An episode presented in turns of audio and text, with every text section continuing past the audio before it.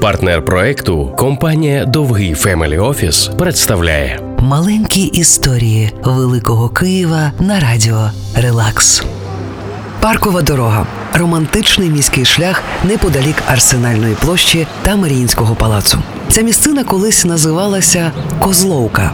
Тут досі стоїть закинута, схожа на ляльковий будиночок лікарня, дитяча лікарня, яку подарував киянам син відомих Бродських. Уявіть, 19 століття. Медицина розвивається та утримується лише на пожертви бізнесменів.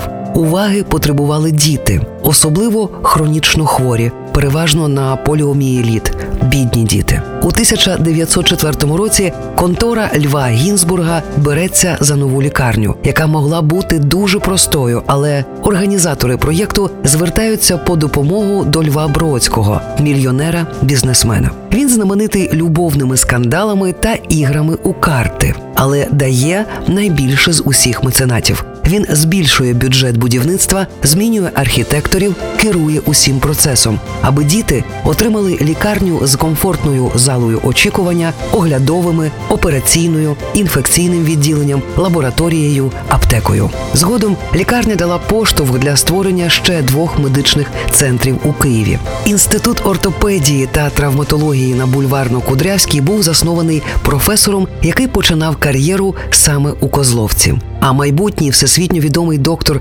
Михайло Амосов саме тут проводив консультації для студентів. Зараз же лікарня, вдивляючись очима вікнами у потік автівок на Парковій дорозі за номерами 3, 5 та 7, чекає на новий поворот своєї долі.